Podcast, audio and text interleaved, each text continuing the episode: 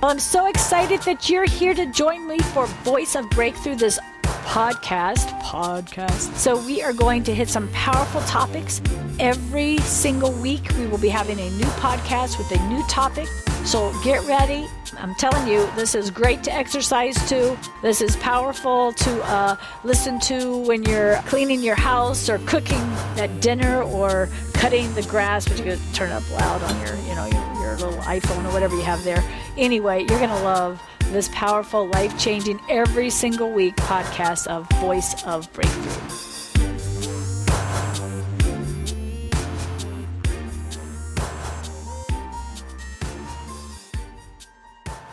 I wanted to show you some things out of the book of Revelations. All right, if I if I were you, and I'm not, but if I were you and I was thinking, what is it that I ought to really put down to really look at. And I think it's a really good thing to do um, every year. And take more time doing it than I'm going to just do it here. How many really want to miss the wrath of the Lord? And not, not because of you're dead because of old age, but if he comes before then, right? And and how many really want to get the rewards God has for us in heaven. And so we are living in the book of Revelations now. And nobody, there's not hardly a minister, if anywhere, who's not understanding that now. And so when I was over New Year, Christmas, whatever, this week, I've been in Revelations, book of Revelations a lot. So I wanted to look at what God wrote to the churches. And I'm going to only use the Passion Translation this time, but you could go back and look at all the different translations. So this is important because God wrote this for us. He wrote this for the people who would be living in the end times. This was not written for the people as much who were there. I mean, these were to real churches then, but they weren't they weren't going to be able to miss the wrath of the Lord. So this message was he didn't come back before some of these things could have happened for them. Do you see what I'm saying? So it's history, but it's also uh, futuristic, which is kind of cool because that's how you're supposed to read the Bible. Through Revelation, you can understand the history if you go study the history, and but you can also enter into the revelation of what what is this for me now? What is this for me now? So write the following to the messengers of the congregation in Ephesians. For these are the words of the one who holds the seven stars firmly in his hand, who walks among the seven lampstands. Every time you see seven, it means complete. So he's talking about this is the one who walks among, he holds the seven stars. And the stars he talks about are uh, his messengers, his angels, the ones who go forth to perform these things. So he has the complete authority over these messengers, these stars, these angels to go forth. And they walk, he, and the Lord walks among the golden lampstands, the seven. So the Lord is walking through every single place where people are gathered in his name. Now, when you see these called one name, he's talking, back then the church was so small that they all in these cities met at one place. But I, I want y'all to get this because God's been dealing with me real big. The church is never about a building. Beauty for Ashes Church is not at 487 Denby Boulevard. Beauty for Ashes Church, the actual church, is, is who we are in Christ. The word church is actually the called out ones. So God's out looking at the, when he looks, he's looking at where are the called out ones led by my spirit. So to be at 487 Denby Boulevard, and those who aren't here, where are you? Um, that's being led of Holy Spirit. So Holy Spirit will lead his church, his called out ones, to gather. Okay, he's going to lead you to gather. He says in scriptures, don't forsake the gathering together of the saints in the last days that many will do. Well, we never understood that to the way you understand it now. Of course, uh, the whole uh, 2020 mess came in and really made that a big reality for people who've never come back to church, to the gatherings, right?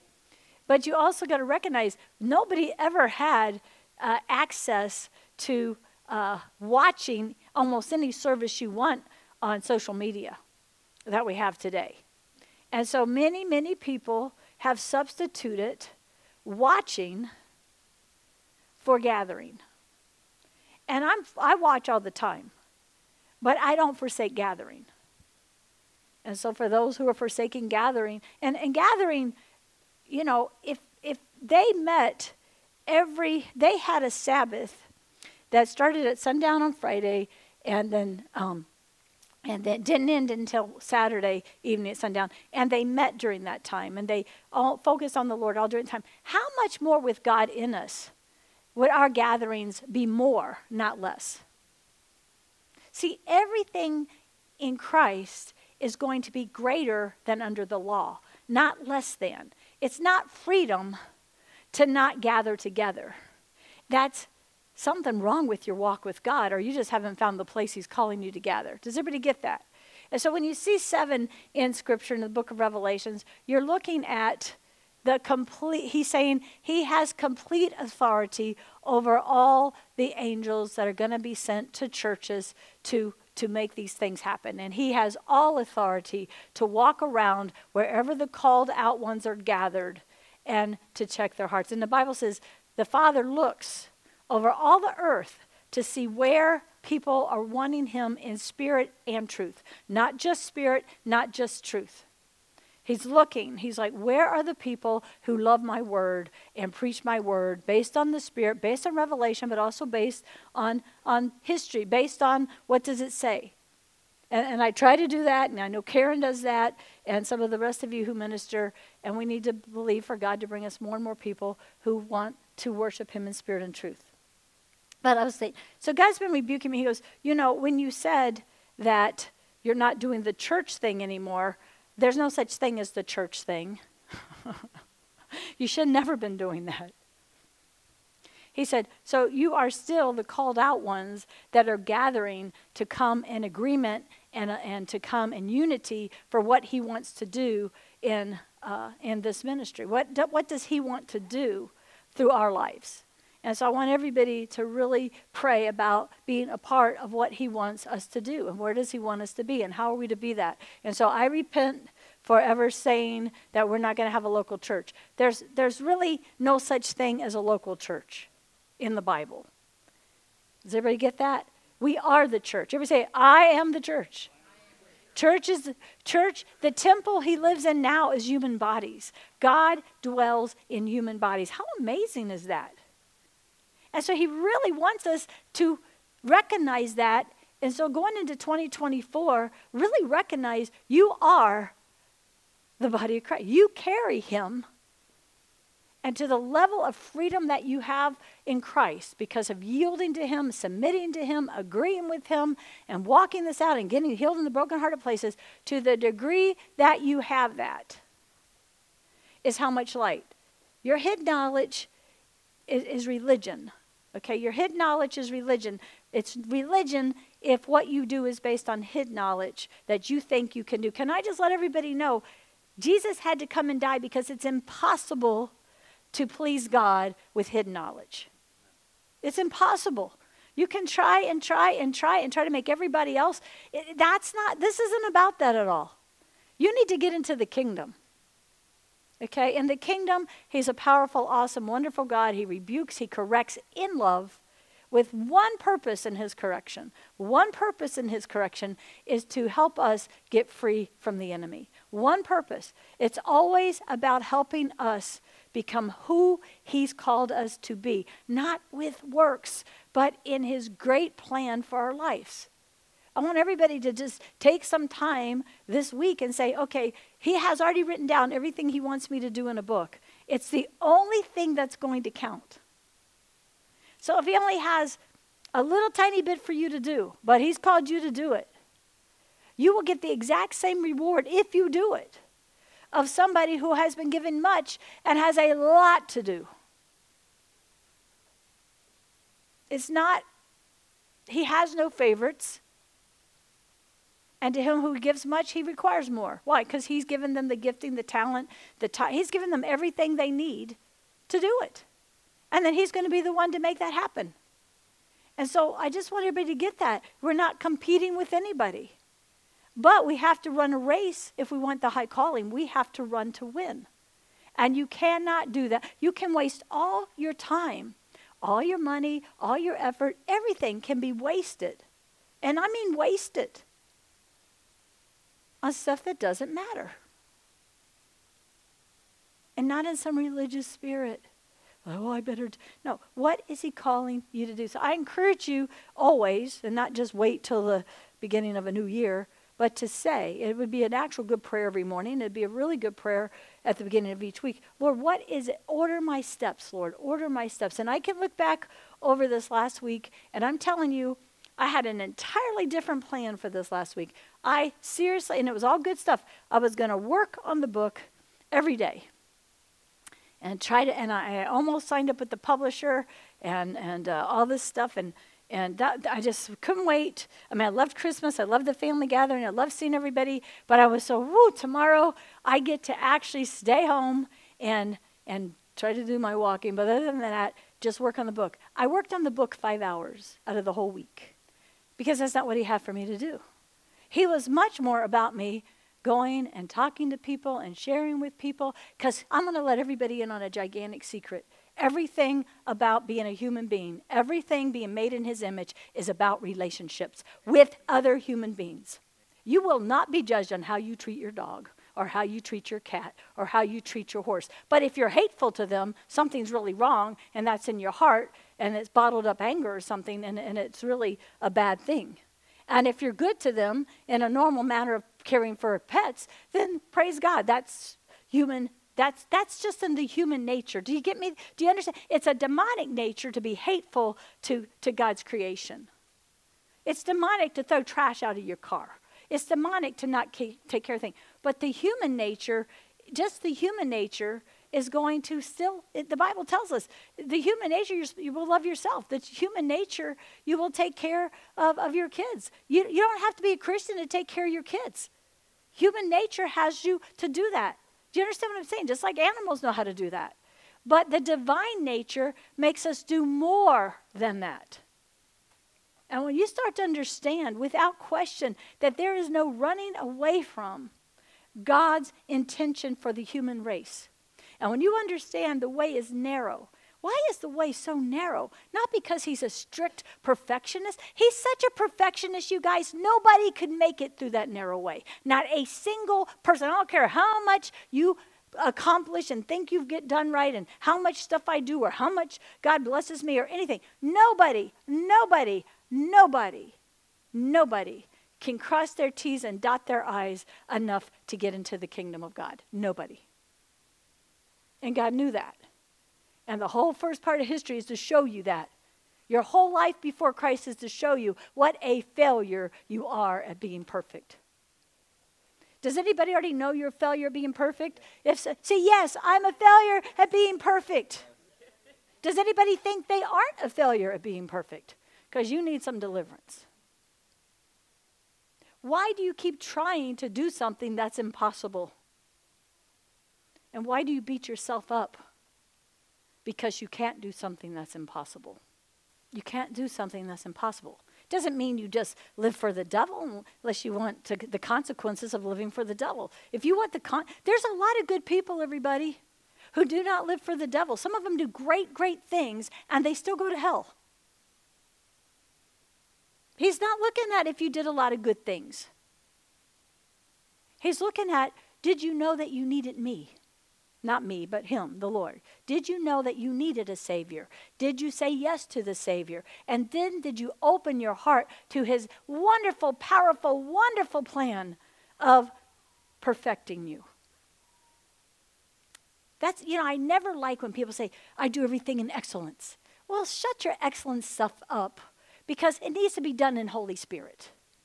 I mean, my car is a mess some of the time, most of the time. Most of the time, my car is a mess. My car is not an excellent looking place. My, and I'm not talking about because you're lazy. I'm not talking about because you, you just disgusting. I'm not talking about disgusting. I'm talking about God has me doing other stuff that is more important. But you could always come to my house and it's going to be clean enough where I'm not embarrassed. We, we cannot help people including our family, by trying to get them to cross their T's and dot their I's. And God's just dealing. Can I let everybody in as we get ready to go into this? This isn't going to be a one day series. We're going to be doing this probably the whole month on Sunday mornings. I just want you to know. And I, I know that I know this. And remember the sign and wonder where I shake really hard, and I've been doing it for a while? Because this ministry has been under the shaking of God for at least 15 years. And He's changed a lot of lives in 15 years. How many know He hasn't perfected us yet? How many know some people have let him shake harder and have gotten freer, and some people had more stuff that needs to be shaken, and some people just got out of his will and stubbornness. You don't even realize it. You're not even letting him shake you anymore. When you don't let God shake you, the enemy gets to attack you. That's what 2024 good word for 2024. 2024, Satan's going around like a roaring lion to desire to devour you. He's not going to just scare you, he's going to try to destroy you. Because that's the season we're in.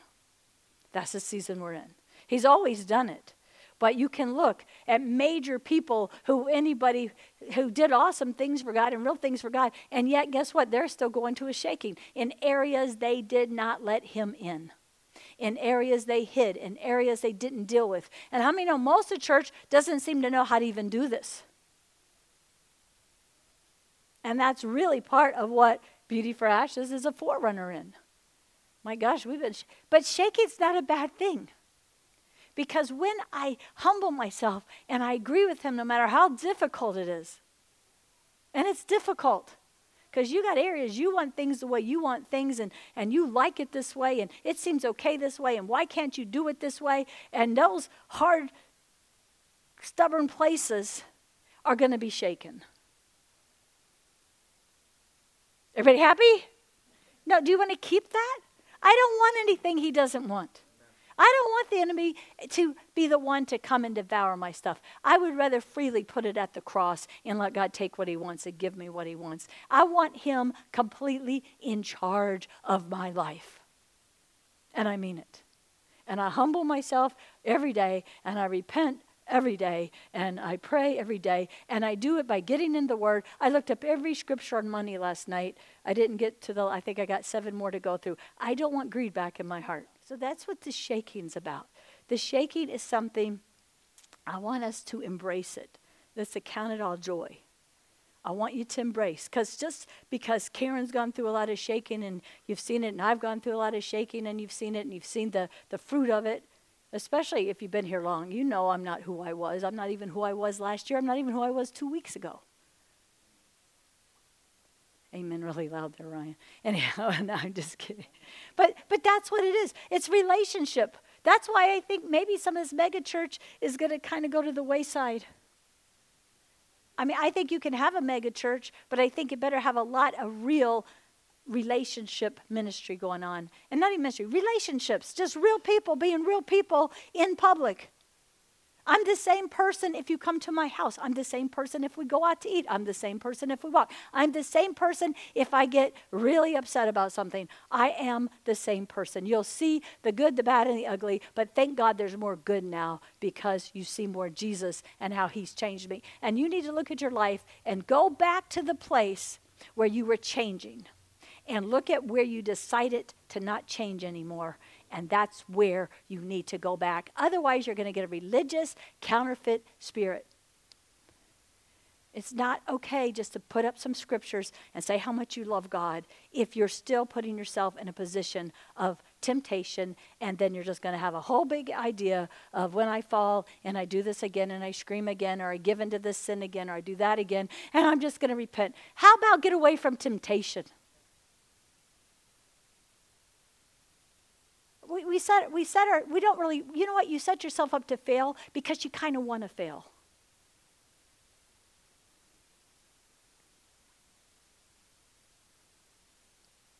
Because it's too hard to just let go and trust god. It's too hard to just let go and trust god. The americanized version of christianity is dying the kingdom for real, not be manipulated and controlled and set out like some new doctrine, is becoming, we're going to begin to experience. You can be free. You can be healed. You can have uh, your needs met according to his riches. You can. You can see deliverance in your family. You can. And he's shaking every single thing that says anything else. So, and the truth is, he's got to show you your heart. The Bible says our hearts are deceitfully wicked, no man can know it. I think it's good time everybody sits down and takes some time this week, maybe tomorrow for a, a, New Year's Eve present for God or New Year's Day. And instead of running around doing all the festivities, maybe some of you should sit down and take the time to ask the Lord to show you your hearts. And this is talking to teenagers too. Show me what's in my heart. What is it I really want? What is it that's coming? He's going to shake everything because he's only shaking what doesn't belong there. He's only shaking what's in the way of you having everything he has for you. And so it's amazing that in the book of Revelations, his message to the churches, and he says to the seven churches, to all the churches through all of history, here is his message. And so if he wrote me a message that's so now, for a now time that started a few years ago, but it's getting more intense, don't you think it would be smart to take some time and invite Holy Spirit in to help you to see this, to ask Him for this. Maybe go back and look at some of the old teachings on. Oh, I've taught all this. And say, Lord, help me with this. There's a great falling away. It's already happening. And it's about to be exposed big time.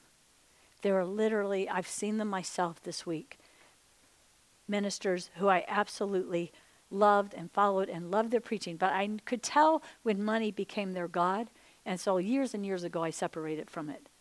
But now to see them defending um, lifestyles that are abomination to the Lord and also bring a curse uh, uh, and acting like that, so it's really everywhere now. There is an unbelievable false gospel that mainly started with two Christians who've fallen away because of the love of money. Do you know what I spend most of my time between dealing with this thing and then watching this stuff happen and letting God get any evil out of my heart, please, Lord, help me. One of the things I saw is I am so, so grateful that He got greed out of my heart because I could have been one of those people. I think I could have been one of those people. I mean, whether I would have ever had that kind of fame, I don't know. But I do know I had the potential in my heart to try to mix being rich and living a fancy life with ministry.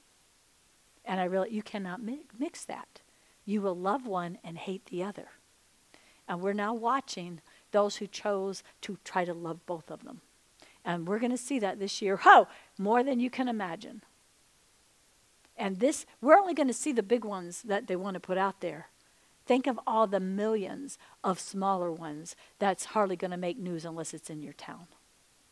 Guess what? I don't have to worry about that happening here.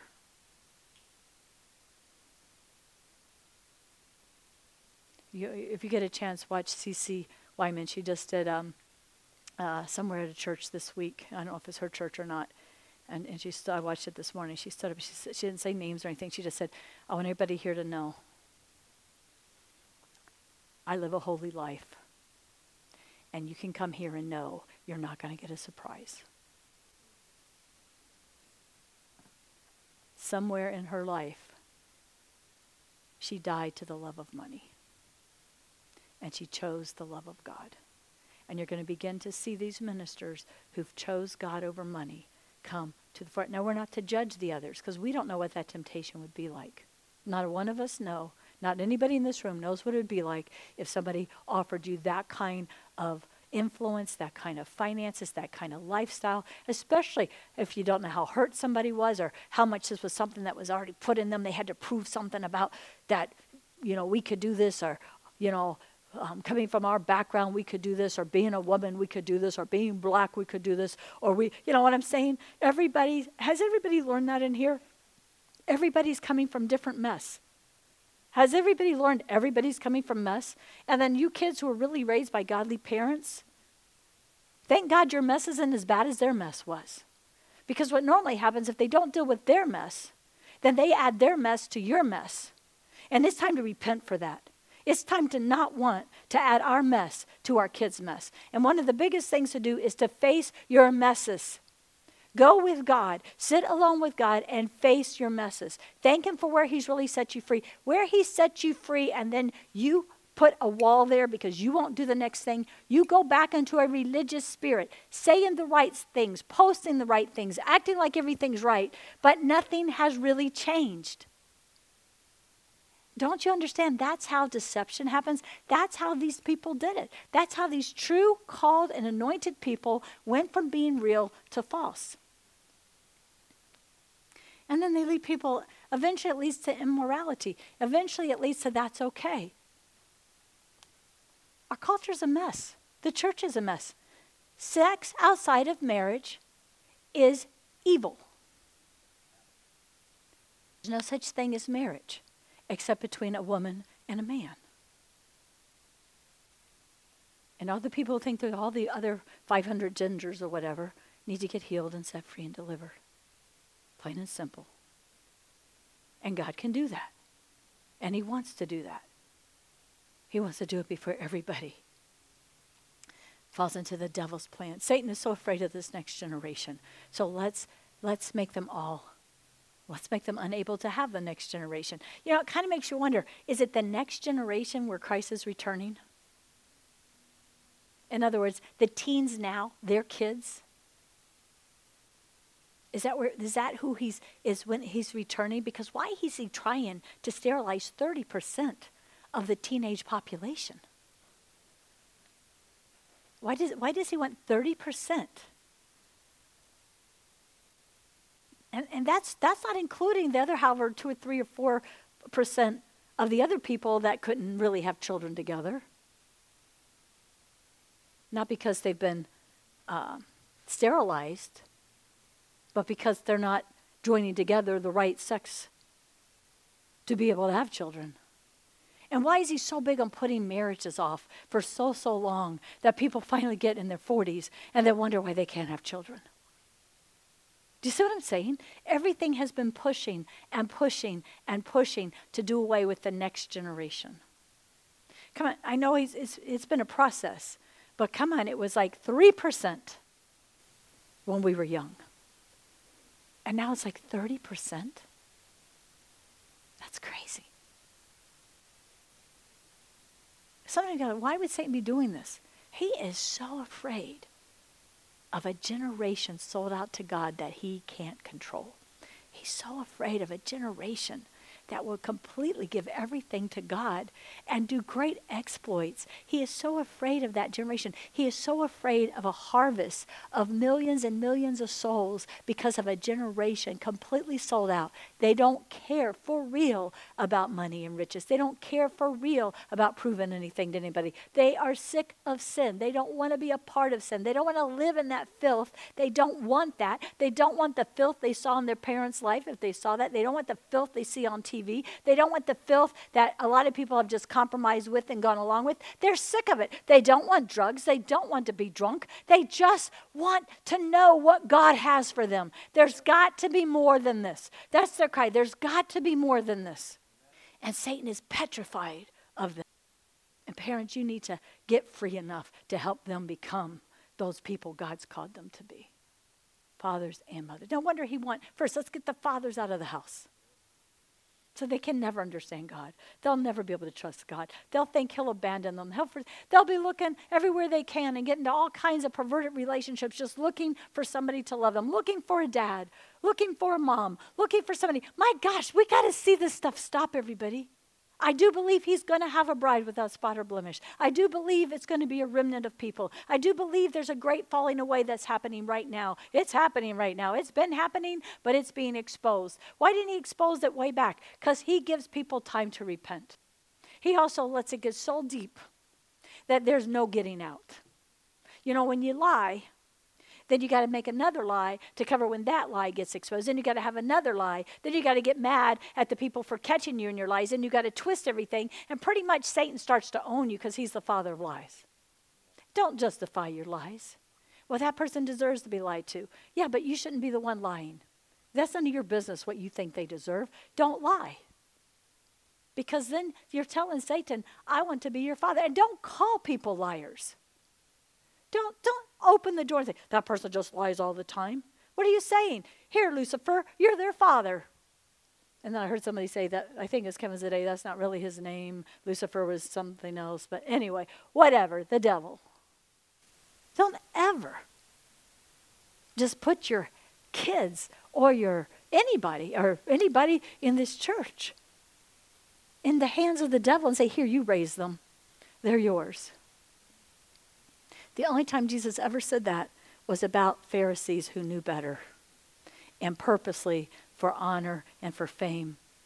And because they didn't want the real Messiah, they liked living the lifestyle that a lot of people that you're going to watch fall have been living.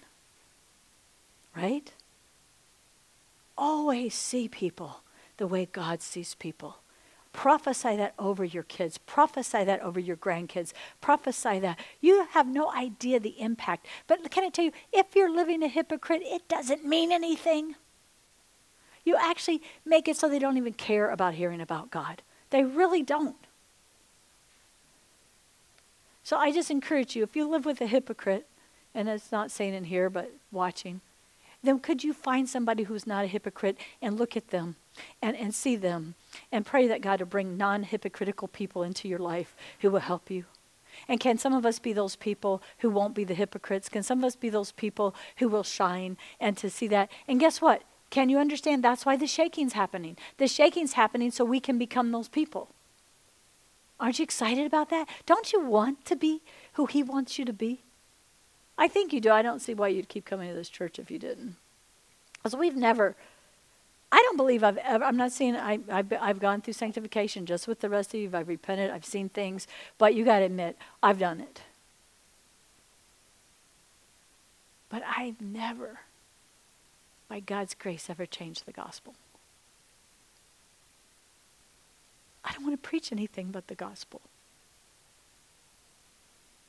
Only want to preach the gospel of Jesus Christ, the Savior, the healer, the deliverer, the rescuer, the one who loves us so much that his Spirit wants to make us into who God sees us to be. That's who we really, really are. I am who God says I am. You are who God says you are.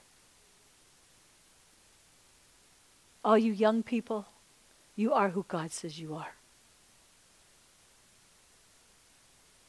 So find out what that is.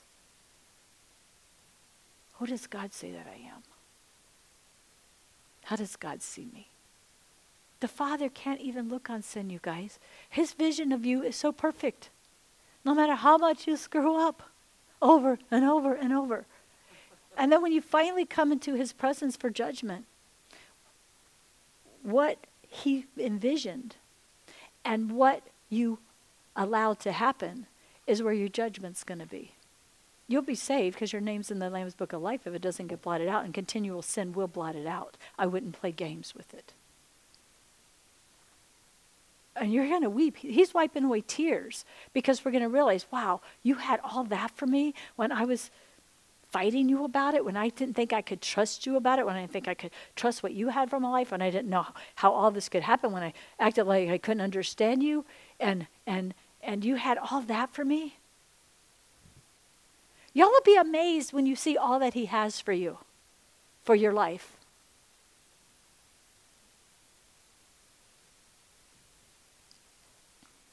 My personal prayer, and I know it's some of yours God, I want everything that you have written about me to be done for your glory to be done. Every single thing. No matter how uncomfortable that is, no matter how much fire I have to go through, no matter how many people don't understand me, that's what I want. And I want to trust you. Some of us need to trust our children, our grandchildren, and our spouses. We need to trust God to take care of them. We need to begin to pray His will into their life. See, he, He's going to tell you who you are. He, when God would talk to you, not condemnation, He would say, You know, I see you this way. He would say, I, I see, this is how I see you. This is how I see you. Now, the enemy has you seeing yourself like this, and therefore you're always trying to prove something or do something or, or try to change something. I want you to see yourself the way I see you. I want you to this year begin to pray into people's lives how God sees them. How God sees them. But then you're going to have to do what He shows you to put them in God's hands if you're the one standing in the way. He has to show you. Think a minute, everything you really tell somebody, you're going to stand before God for. Do you really want to tell somebody what to do about anything? Unless you know that you know it's God? And even then, don't you want Him to tell them? Right? I mean, seriously, the fear of the Lord is going to say, There is no way I want to stand before God and say, I told this person to do this, and they did it, and it totally screwed up, and I'm sorry. Does that mean I won't tell someone? I'll tell him if God, He's got to make me. If you've never fasted in here, and there's still issues in your life, why haven't you fasted?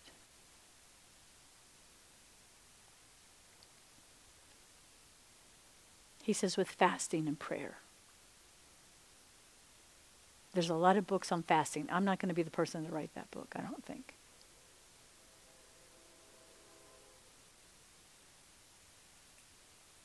This is the year. This is a big year for the shaking. You're going to start watching it. You're to, and you're going to see things. What's, what's kind of funny when you think about it is everybody gets all excited about, look what our prayers did. Well, the prayers that were only powerful were the prayers that were led by Holy Spirit. The prayers that were only really powerful were the ones where He already got that out of your heart, so you had authority to pray. And that is what the shaking is. Let me get this out of your heart so that you have authority to pray. Let me get this out of your heart so that you can be who I've called you to be. Let me get this out of your heart and and and then you can't use uh, legalism. Well, I tithe, therefore God's got to bless me. No, tithing isn't about you paying your way for God to bless you. Tithing is about God. Eh, truthfully, a tithe should be, eh, eh, what you give to God should be so different than a tithe. It should be like, okay, Lord, here, here's what I want to give. This, if I have more, I'll give it. Show me what to do. Show me where, how to do this. And it's a heart. It's not a legalistic thing that's going to protect you. It's a thing that says, this is my heart towards you, God. Everything's got to be about the heart. Can I just say it over and over? It's about your heart. It's about your heart. It's never, ever, ever about your actions. It's about your heart. And your actions reveal your heart. He says, I'll show you my faith by my works. Not, I've got works to prove I have faith. It's like, no, no. They, they look alike, except to God and somebody who has discernment. God, am I doing this because I love you? God, am I doing this out? Of... Now remember, loving Him isn't a ushy gushy feeling. Love should never be a ushy gushy feeling. A, a, commitment in a marriage is not about how gushy ushy your feelings is that day. You could be ticked off about how dumb thing somebody did. Not that any of us would ever be like that, right? That has nothing to do with love. Love has to do with God brought this together. Oh, you brought it together and you told God, okay, we're staying in this.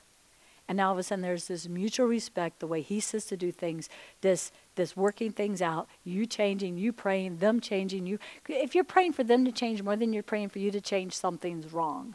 And it's probably crossed into witchcraft. Remember, witchcraft is just trying to manipulate things, and that releases demons. That's what makes it witchcraft. What does God say about this? And quit listening to the world's idea of love. They've been divorced a million times and they're sleeping around and they've got this, that. I don't give a, there's not an influencer in my life about what marriage is supposed to look like except for God and people who are living it out and walking it out. Through the good, the bad, and the ugly. But always hanging on to God. So, Revelations 2 1. 2 2. I know that you I know that you've done for me. I know all that you've done for me. You have worked hard and persevered. I know that you don't tolerate evil. Okay, so I want you to see this. Here's, here's what he's saying. This is important to God. They've done something for God, they worked hard and they persevered. Has God have you working on something that's made you pers- have to persevere? Maybe it's a relationship He wants you to keep believing for and do what you have to do to make it work. Remember, He doesn't require anything that He doesn't give you the grace to do. What is it? This is why it's got to be based on Him, not based on you trying to take His place. Does everybody get that? That's why this is also difficult to really preach and get across, because two things can look the same, and one is the complete opposite. If I didn't listen to God now about the situation I've been talking about, I would be enabling people not to seek God, not to hear God, not to need God, not to get the call on their knife. Not they could still choose to blow me off and not do that, but I would be making it easy for them to settle down and not go through the shaking. And guess what? Does everybody know how big God is? Do you know how quick every single finance in this place would completely dry up, and in my personal life, and anybody else who interfered? Do you understand what I'm saying? You're not going to outdo God with your codependency, people. You will end up on the street yourself if God is, if you're out of God's will and you're trying to take His place in somebody's life. You will never, ever, ever be able to stop God from shaking what He wants to shake.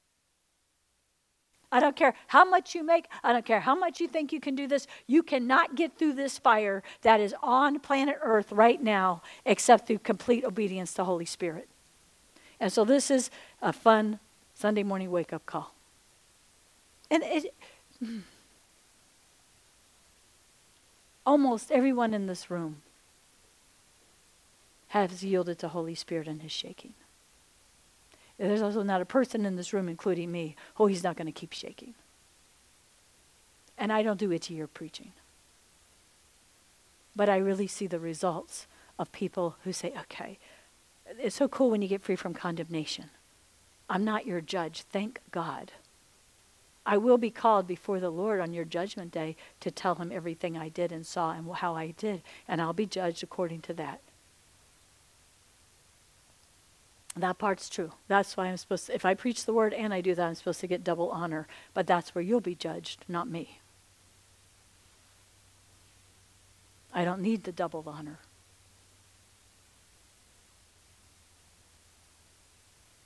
That's why when the Lord tells me, you know, wives, submit to your husbands as unto the Lord, he should not need me to submit to him. I'm going to be the one judged on that. But where God tells him, love your wife as you love yourself, he's going to be judged on that. I'm not to make him do that. Does everybody understand the difference? See what he's asking of you and quit trying to dump it off on somebody else.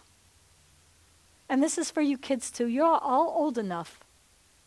You're actually older than most of the people in the Bible. Some people think Mary got married at 15 eh, well, everything hasn't changed where God thinks we're all supposed to stay codependent little orphanage, you know, little poor kids.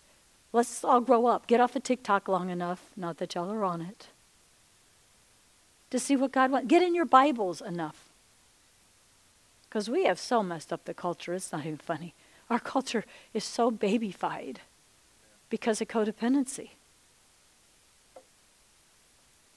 It's okay to step out and have to take responsibility. And if you mess up, God still loves you, and He's there to help you and to encourage you. He's not there standing with something to say, ah, I got you. I knew it. I knew you'd mess that up. I don't even know why I let you do anything. Some of you ought to stop and listen to the voices in your own heads when you're going through something, and you might have the control to shut it up, hopefully, but the passive aggressive spirit is just as harmful as your words of cursing somebody, and it's time to repent.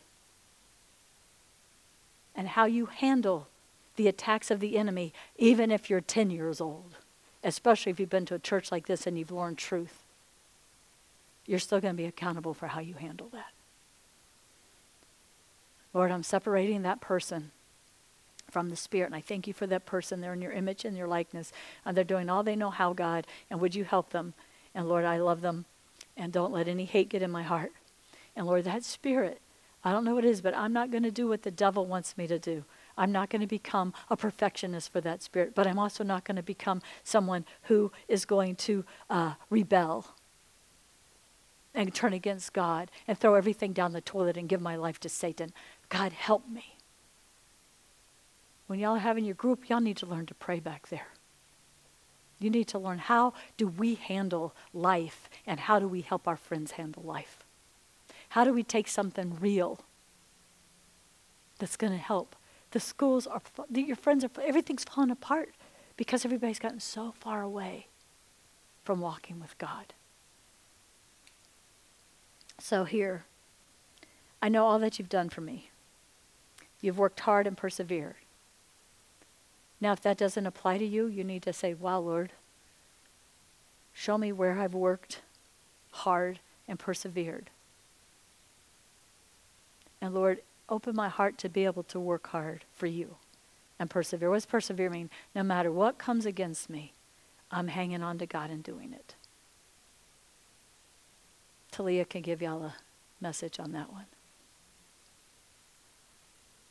Because she's been through the shaking. right.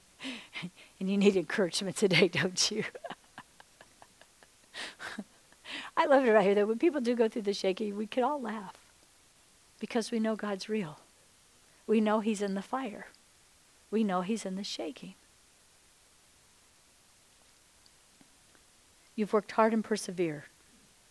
I know that you don't tolerate evil. Wow, that's a big one. Some of you are really good at not tolerating evil. Praise God. And he says, That's good. I'm glad you don't tolerate evil. In other words, you don't agree with evil. You don't come in agreement with evil. You don't say, Well, I guess that's okay. Well, that kind of lifestyle's okay. Well, drink it. Well, that's okay. You don't tolerate evil. See, do you see how you can tear this apart and say, Okay, do I work hard what the Lord has me doing and persevere no matter how difficult? And some of you are in situations right now where you have been working hard at things God's given you to do that other people don't even know how hard it's been. And I know I'm talking to Carrie, and I know I'm talking to Talia. I'm probably talking to some others. I know I'm talking to people there. But God wants you to see this. He knows you've worked hard, He knows you persevere. People don't even know how much you want to give up. He, they, they have no idea the attack for you to give up and let go and quit doing it. God sees it. I want everybody to know this. No matter where you're struggling, God sees the stuff you're doing that you wouldn't even be doing if it wasn't for Him. And He's there for you. And I'm asking Him right now to release grace into the situation that anyone in this place is going through that literally takes persevering a situation where the enemy, and yes, can I just let you know when you're going through this, you're going to see the junk in your own heart. There's no condemnation in Christ Jesus. Praise God. Nobody can do this with condemnation. That's why we can't judge each other and make them be perfect. All you do is release the devil as their judge, and they'll have such a hard time getting free. And you've got to hate that and ask God to set you free from that and get really free from condemnation. Really free. I have no condemnation. I have where I can sit with God and say, okay, are you sure? This just seems so wrong to do this, God. I just don't want to let these people down, God. God, you know, show me my heart. Show me my heart. The biggest prayer you should be praying in the days of shaking is show me my heart. And then let Him show it to you. And He's not going to tell you it's horrible. He's going to say, We need to get rid of this, and this is where you got this, and you got to get this hate out of your heart, and you got to get this unforgiveness out of your heart. And let me tell you, Aren't you glad you don't have to be in a life and death uh, intense trial that we all got to walk through with Talia and Caleb? And they did things in that trial that they would have never even tried to do if they weren't in a desperate place. They loved that baby before they ever saw his face on this side of the womb more than they cared what anybody thought, including family members. And they were so willing to lay before the Lord day in and day out and let God change them.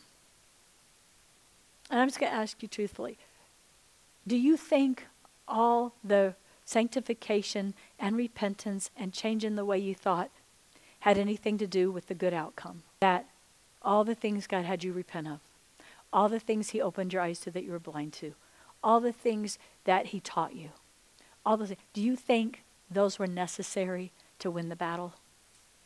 Yes. And you really learned a lot. And it doesn't go away after things calm down, does it? because that's what it's about. It changes us. It's not just a temporary fix, it's a change. And it's a good change. And my prayer, and the shaking is serious. This, this isn't a cute little, oh, let me shake you a little bit. No, this is Satan like wanting to destroy you people. And you've got to give everything to God. And we're so funny in our culture. Do you know you're supposed to give everything to God the minute you get saved? Does anybody get like this? Isn't like some new revelation we're supposed to give. We call him Lord. He's going to shake it. Do not get confused with what's in you as being you. Forgive yourself. Hate what God hates. Forgive yourself quickly. Forgive yourself quickly, and then you ask Him to get it out. You ask Him to help you to hate it. You ask Him. And I really have that gift of helping people hate it. He's given me that.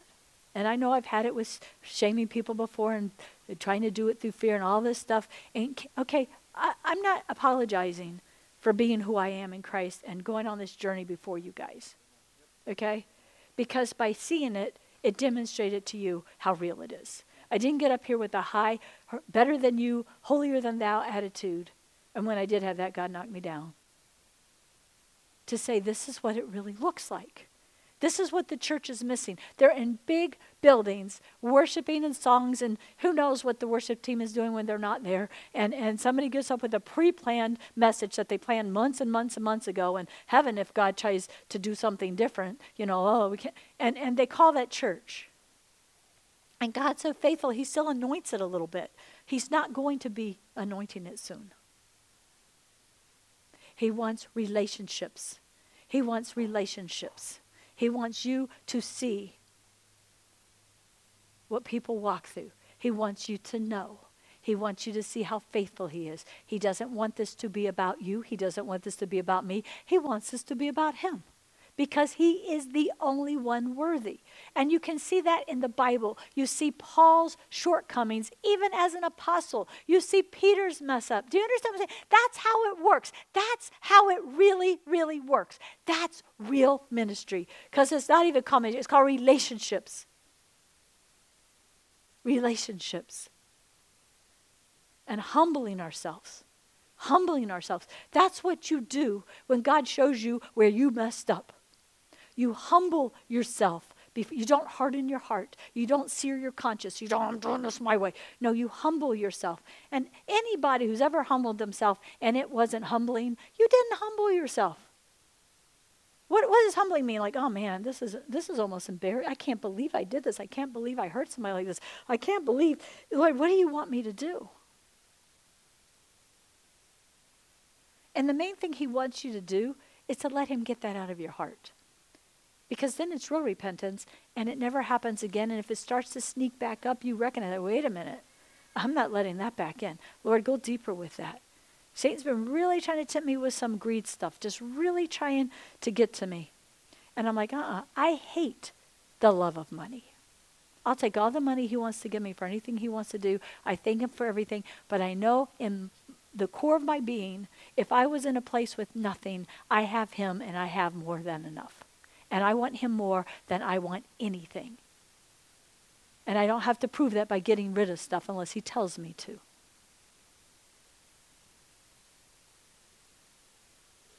It's about what is going on with you and God that's real. He's going to shake everything, people. I mean, no, he's he's always been shaking everything, but it's intensified in the hour that we're living. He's doing it faster. How many know faster is like, ooh, scary? At the same time, it gets over quicker. Thank God. If we let Him do what He's doing. So,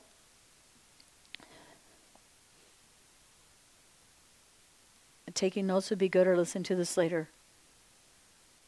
can he say to you, I know all that you've done for me, where you've worked hard and persevered? I really encourage you. Self examination is biblical. Spend some time. I mean, if you just do that this week, you've done something powerful.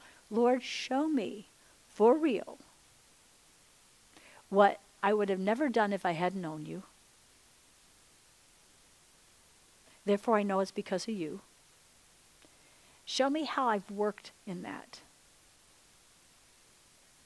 And, and how hard I tried to make that work and do things and held, held on. And show me where I persevered when it seemed really impossible. I hung in there. And I think most of you would find places where you'd say, wow, I didn't even realize God was keeping track of that. I didn't realize how much I've done that. And if there's nothing with that, then get to God and say, Lord, it's time for me to start really working for you. Do you see what I'm saying? Man, just write that down. I'm going to spend time asking God to show me where I've worked for Him and how I persevered. And that's going to be any place where you've used your gifts and your talents for what He's called you to do. In other words, you know you wouldn't be doing that if it wasn't for Him. If you would have been doing it anyway, then that doesn't count. Now, I'm not saying it doesn't mean well i would have probably done this job anyway. I don't know. Would you have known about that job? Is this the is this the direction you were going before you met god? Probably you kind of would stop and say whoa no it isn't. Wow everything has really changed. When i really think about it everything's changed. That time i did this that was definitely god. That time i want you to wake up and see his his his leading in your life his leading in your life and just see wow my life would not look like this at all had I not found God and not really worked at what He's called me to and persevere. Not at all. Not at all. Okay? That's how you know. We're not religious here. I mean, overall, it doesn't last long, right? So you can really stop and say, wow. But then ask Him, Lord, give me everything that you have written of the works you have for me to do. And then give me the grace to persevere. And Lord, have I missed some of those? And if I have, I want I want you to redeem that time. Lord, I want you to redeem the time of what I've missed. Watch out, you're going to be busy after that. Okay, second thing, we're just going to do this a little bit because I can see this is going to take longer than a weekend, a day, a couple hours. I know that you don't tolerate evil. Okay, let me tell you about tolerating evil. Having evil in your home and you're the homeowner is tolerating evil.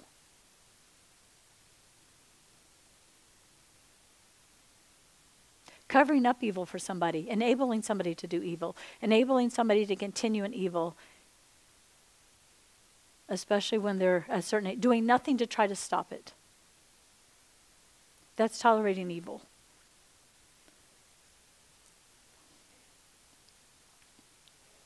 I want you to understand the lampstand is the anointing. This isn't just to, we are the church. This is directly to you. He's not going to take away my anointing because and you but you could still lose yours. Do you understand that this isn't and if and if the people who oversee something lose the anointing then he's not going to call anybody to this place. But you'll still be the church. He'll still order your steps. And by god's grace i pray that i keep the anointing and that karen keeps the anointing. And we stir each other up to stay hungry for God. That's one thing. You can't hang around very long and not get hungry for God. Thank God. All right. Do you tolerate evil? Write that down. Look at any area where you tolerate evil. What you're watching, how you act, how you respond to things. Anything in your own heart that you know isn't right, any place you tolerate evil, but pure evil. Like straight out, this person would go to hell for this, and yet I've tolerated it. Lord, what do I do? That's one to really study. All right. Then he has this one. A lot of you, this this is a pretty mature church because he says, of course, all the churches seriously back then were probably pretty mature churches. This is right, not you know, this is not too long after the Lord had personally trained these people. You have tested those who claim to be apostles and proved they are not. They were impostors. Well, maybe y'all haven't, but I know Karen and I have. And these are things he's saying is good. I also know how you have barely endured trials and persecutions because of my name. Well, we haven't had it that rough, thank God. But have there have been times in probably everybody's life here where you barely endured a trial. Now I won't say it's been persecution. I've had some persecution. Karen's had some persecution, and I th- I think we really had grace to get through that. It was hard sometimes, but probably nothing compared to what's coming. And it's not for us to judge these people who are going through extreme persecution right now. He says, um, you, So you bravely endured the trials and persecutions because of my name. I like this, yet you have not become discouraged. So everyone here can also realize, wow, if I get discouraged by something that's not persecution, I really still need a lot of help. I need a lot of help from God. I need a lot of healing and deliverance because here God is talking to these believers and telling them while they've been persecuted, they've been misunderstood, they've done great works, they've persevered, they do not tolerate evil. They recognize there's a lot of false people saying they're apostles, and they have proved that they're not. They've seen things and watched it come to pass. They've endured trials and persecutions because of his name. And, and I don't know, I mean, I hear things um, so to be on such a small scale of a ministry and to hear how many people say bad things about me, um, but but I've I'm fine. I'm not fine. That's between them and God. And it's preparation. But it's because of His name. That's the difference. Yet you have not become discouraged, and I haven't. Have you, Karen? No. So I want you to deal with discouragement. What discourages you? You're not you're supposed to have joy, unspeakable and full of glory. And he's saying here, these people were so hit beyond anything we've ever seen in our nation. And yet they hung in there and they weren't discouraged. Now, that's all the good stuff about them.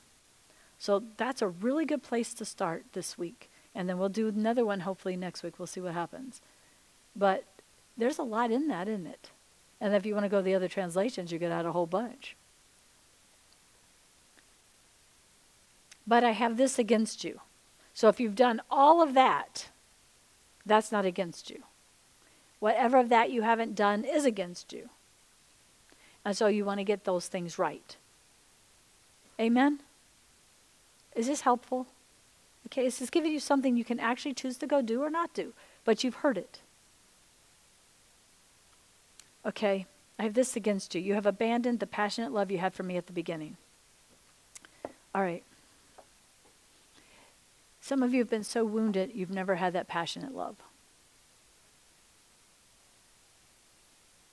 It's time to get past that. Because you're supposed to have that from the beginning. And some I think about everyone who ever really got born again, who really got born again there was a big change in your life and an excitement about God being real. So that would be that passionate love. Now that's supposed to grow and grow and grow. Does everybody know what I'm talking about? I, I know a lot of you when you got saved, and it, there was that excitement about God. There was that wanting God. And along the way, whatever, some of it blocked a lot of you. Okay? So you want to go back to that because He's rebuking these people who have all that other thing. I think there's people here who don't tolerate evil. I think there's people here who I don't know that you, you may be persecuted just from coming to this church, to be quite honest, or having a woman pastor or whatever. So, so I get that. You know what I'm saying? So a lot of those things can apply on whatever level they can apply. And you need to look at that and really let God deal with those things, right? But then now he's saying, I have this against you. You have walked away from your first love. You walked away from that passion for Christ. That I want to be in church. I want to worship God. I'm not looking at my watch to see when I get. I want to be where the presence is. I want to go. I want to spend time with Him. I want to do that. You understand? And He's saying you need to repent of that. And sometimes you may have to do that over and over because the world will come and really help you to uh, get away from that. So you want to say, God, forgive me for abandoning the passionate love I had for you at the beginning.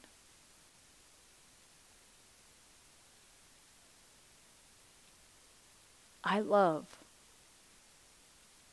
being passionate for the Lord. And I was really getting a little bit too busy with the book and all the changing and transitioning to think, oh, maybe that season's. But no, it's come back full force with this trial this week. So it just made me know, you know what? I'm not just going to read the Bible to see what goes in that book. I'm not going to try. I'm not going to try. Lord, I just want to hang out with you.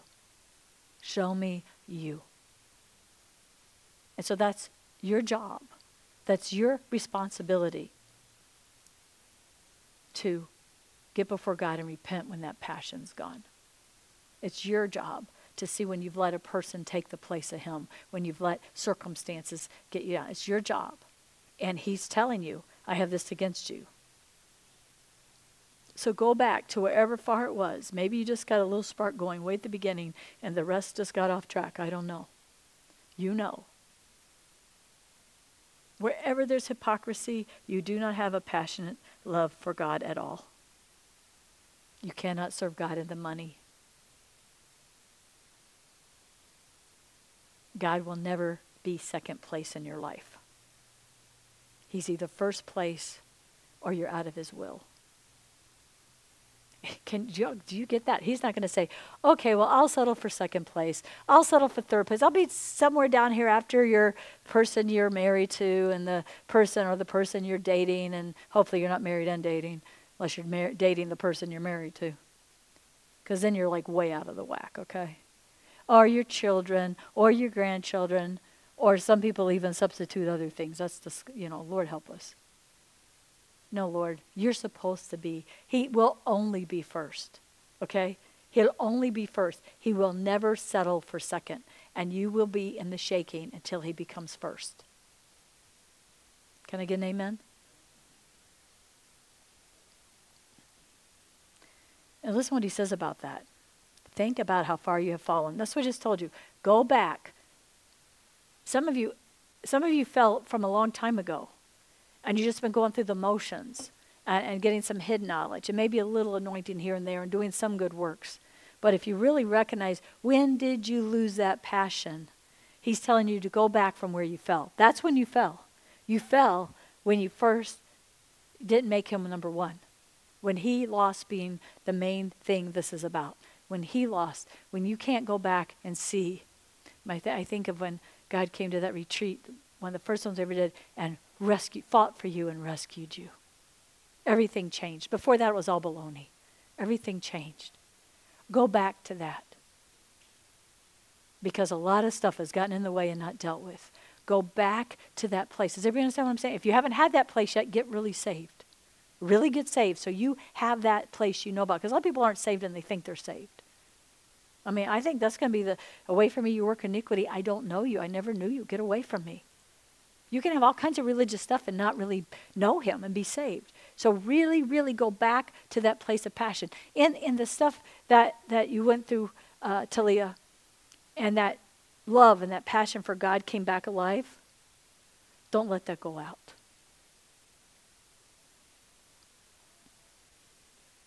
Don't let it go out. He goes, think about how far you've fallen. And then he says, repent and to do the works of love you did at first.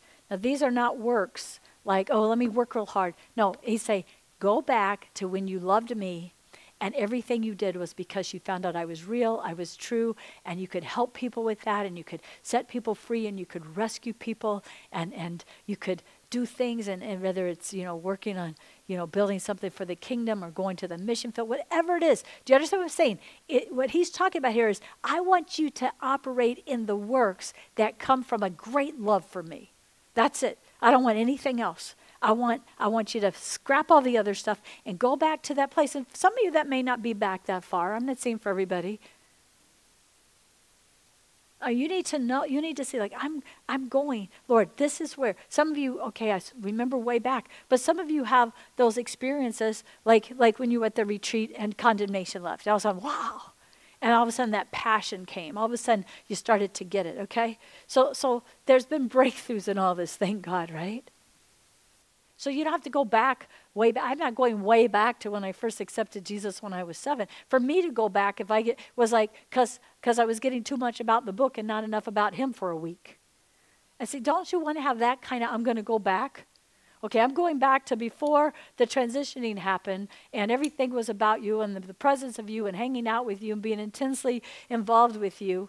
And isn't it amazing? One little trial and that comes right back. But I don't want it to take a trial to come back. But I'm thankful if it takes a trial, I can count it all joy no matter what because I'm going to hear him and walk with him and have a real relationship with him. Do you know how awesome it is to have a God who talks to you, who shows you in his word, who is so faithful, who loves you so much, who never condemns you, who always is cheering you on and doing everything to pull you out of the enemy's plans?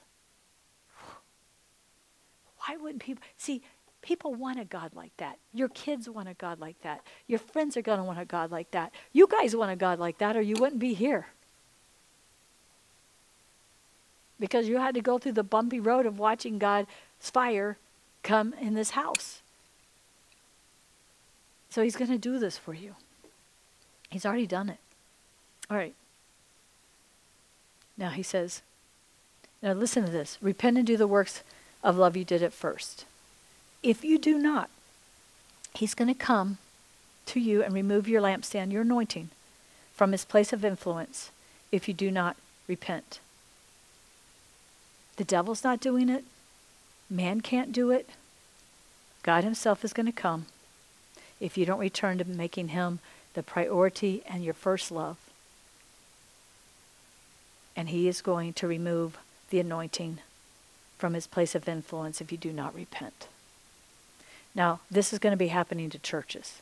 I mean, when, where there's groups of people called together, groups of people coming, and there's people who are representing him, and they do not have that passionate love for him like they did at once. And we are going to watch that. You're watching it now, but you're about to really watch it.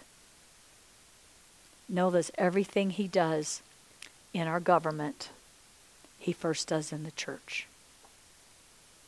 So you see the list from the person who had a child trafficking bunch of mess with all the political and leaders of the world, and it's about to get exposed. At the same time, you're watching God expose, and He's going to expose from the big guys down. And, and I'm just going to say this the particular one that we've been praying for, who did a powerful work of having people pray for Israel. You know who I'm talking about. He repented for his sin. And they're all trying to pull it together. What he didn't do was take care of the financial things. Only God knows. But see, why is it being exposed? Because if even one penny of that money went out of guilt to the person he hurt, then Satan has authority there to bring it up. How do I know the other stuff is covered? Because he was anointed, because what was built there, God built there, because it happened after all of this, because I've seen him anointed. I know he loves God, his dedication. I'm not saying he can't. And in this shaking, he can come out of it. So what was left open? The, I believe, the financial thing. How do I know? Because I saw the emails, I saw different things, and Lord showed me. So I want all that cleared up. That's why I, I'm not, I can't give to even a most worthy cause if God says no, if it's out of guilt. I can't give because I feel like if I don't give, if I don't make a way for them, it's going to fall apart. Then I have chosen to take God's place. And I've allowed manipulation, unintentional, and I'm not judging. I, totally get it. And it's, you know what I'm saying? But that doesn't matter. God is God, people, and He's going to be God, and we're going through the shaking. And every person in the church is going through the shaking no matter what country you live in because God is big enough to take care of all of us. He then goes on, he says, Although to your credit, you despise the practices of the Nicolaitans, which I also despise. That's covering doctrine. I can really relate to this whole one. You hate it. And yet the enemy's going to do everything he can to make you put yourself back in that position under that spirit of Nicolaitan and make people look to you. And that's what codependency. I do not want people dependent upon me. I don't want people waiting for me to pre- pre- prophesy something and then they're only going to do it if I prophesy it. But I'm still going to flow in the gifts. Now, this is what he says. We're going to finish with this. The one whose heart is open. That's key in any of this. Is your heart open? Or have you already pre made your mind up and judged everything and figured you don't have to listen to it? That's fine. That's between you and God. But to the one whose heart is open, let him listen carefully to what the Spirit is saying now in all the churches.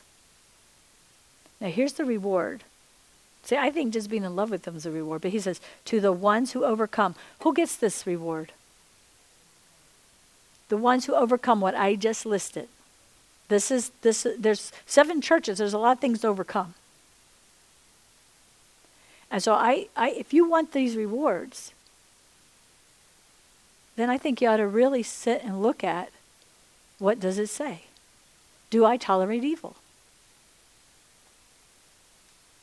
Do I have that passionate first love? Do I have works that He's given me that I've worked hard on and persevered?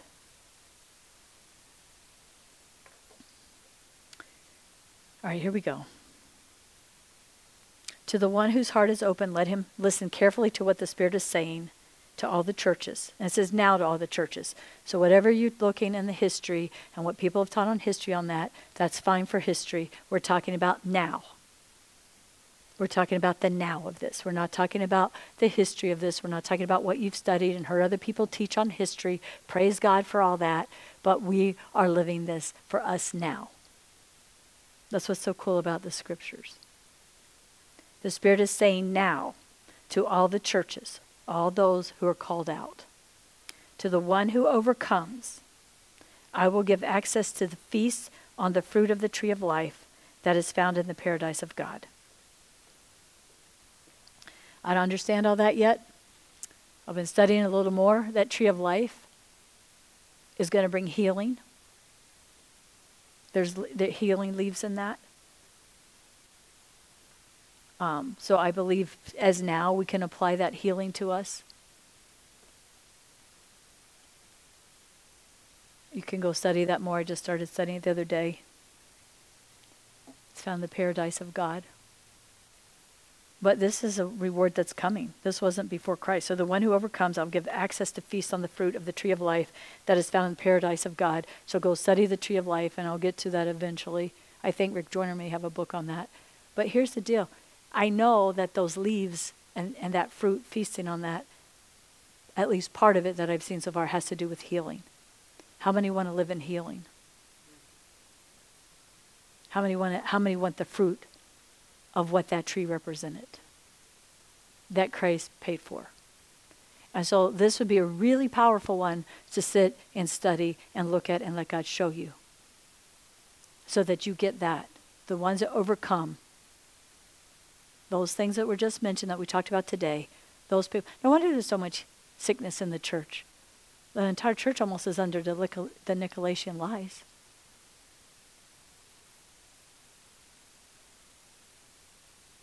What is it saying? Healing is going to come to those who are passionate about Christ. Passionate about Christ. That's not a bad thing. Isn't it exciting? Get healed where you feel like you can't be passionate about Christ. Because that's a life from the enemy.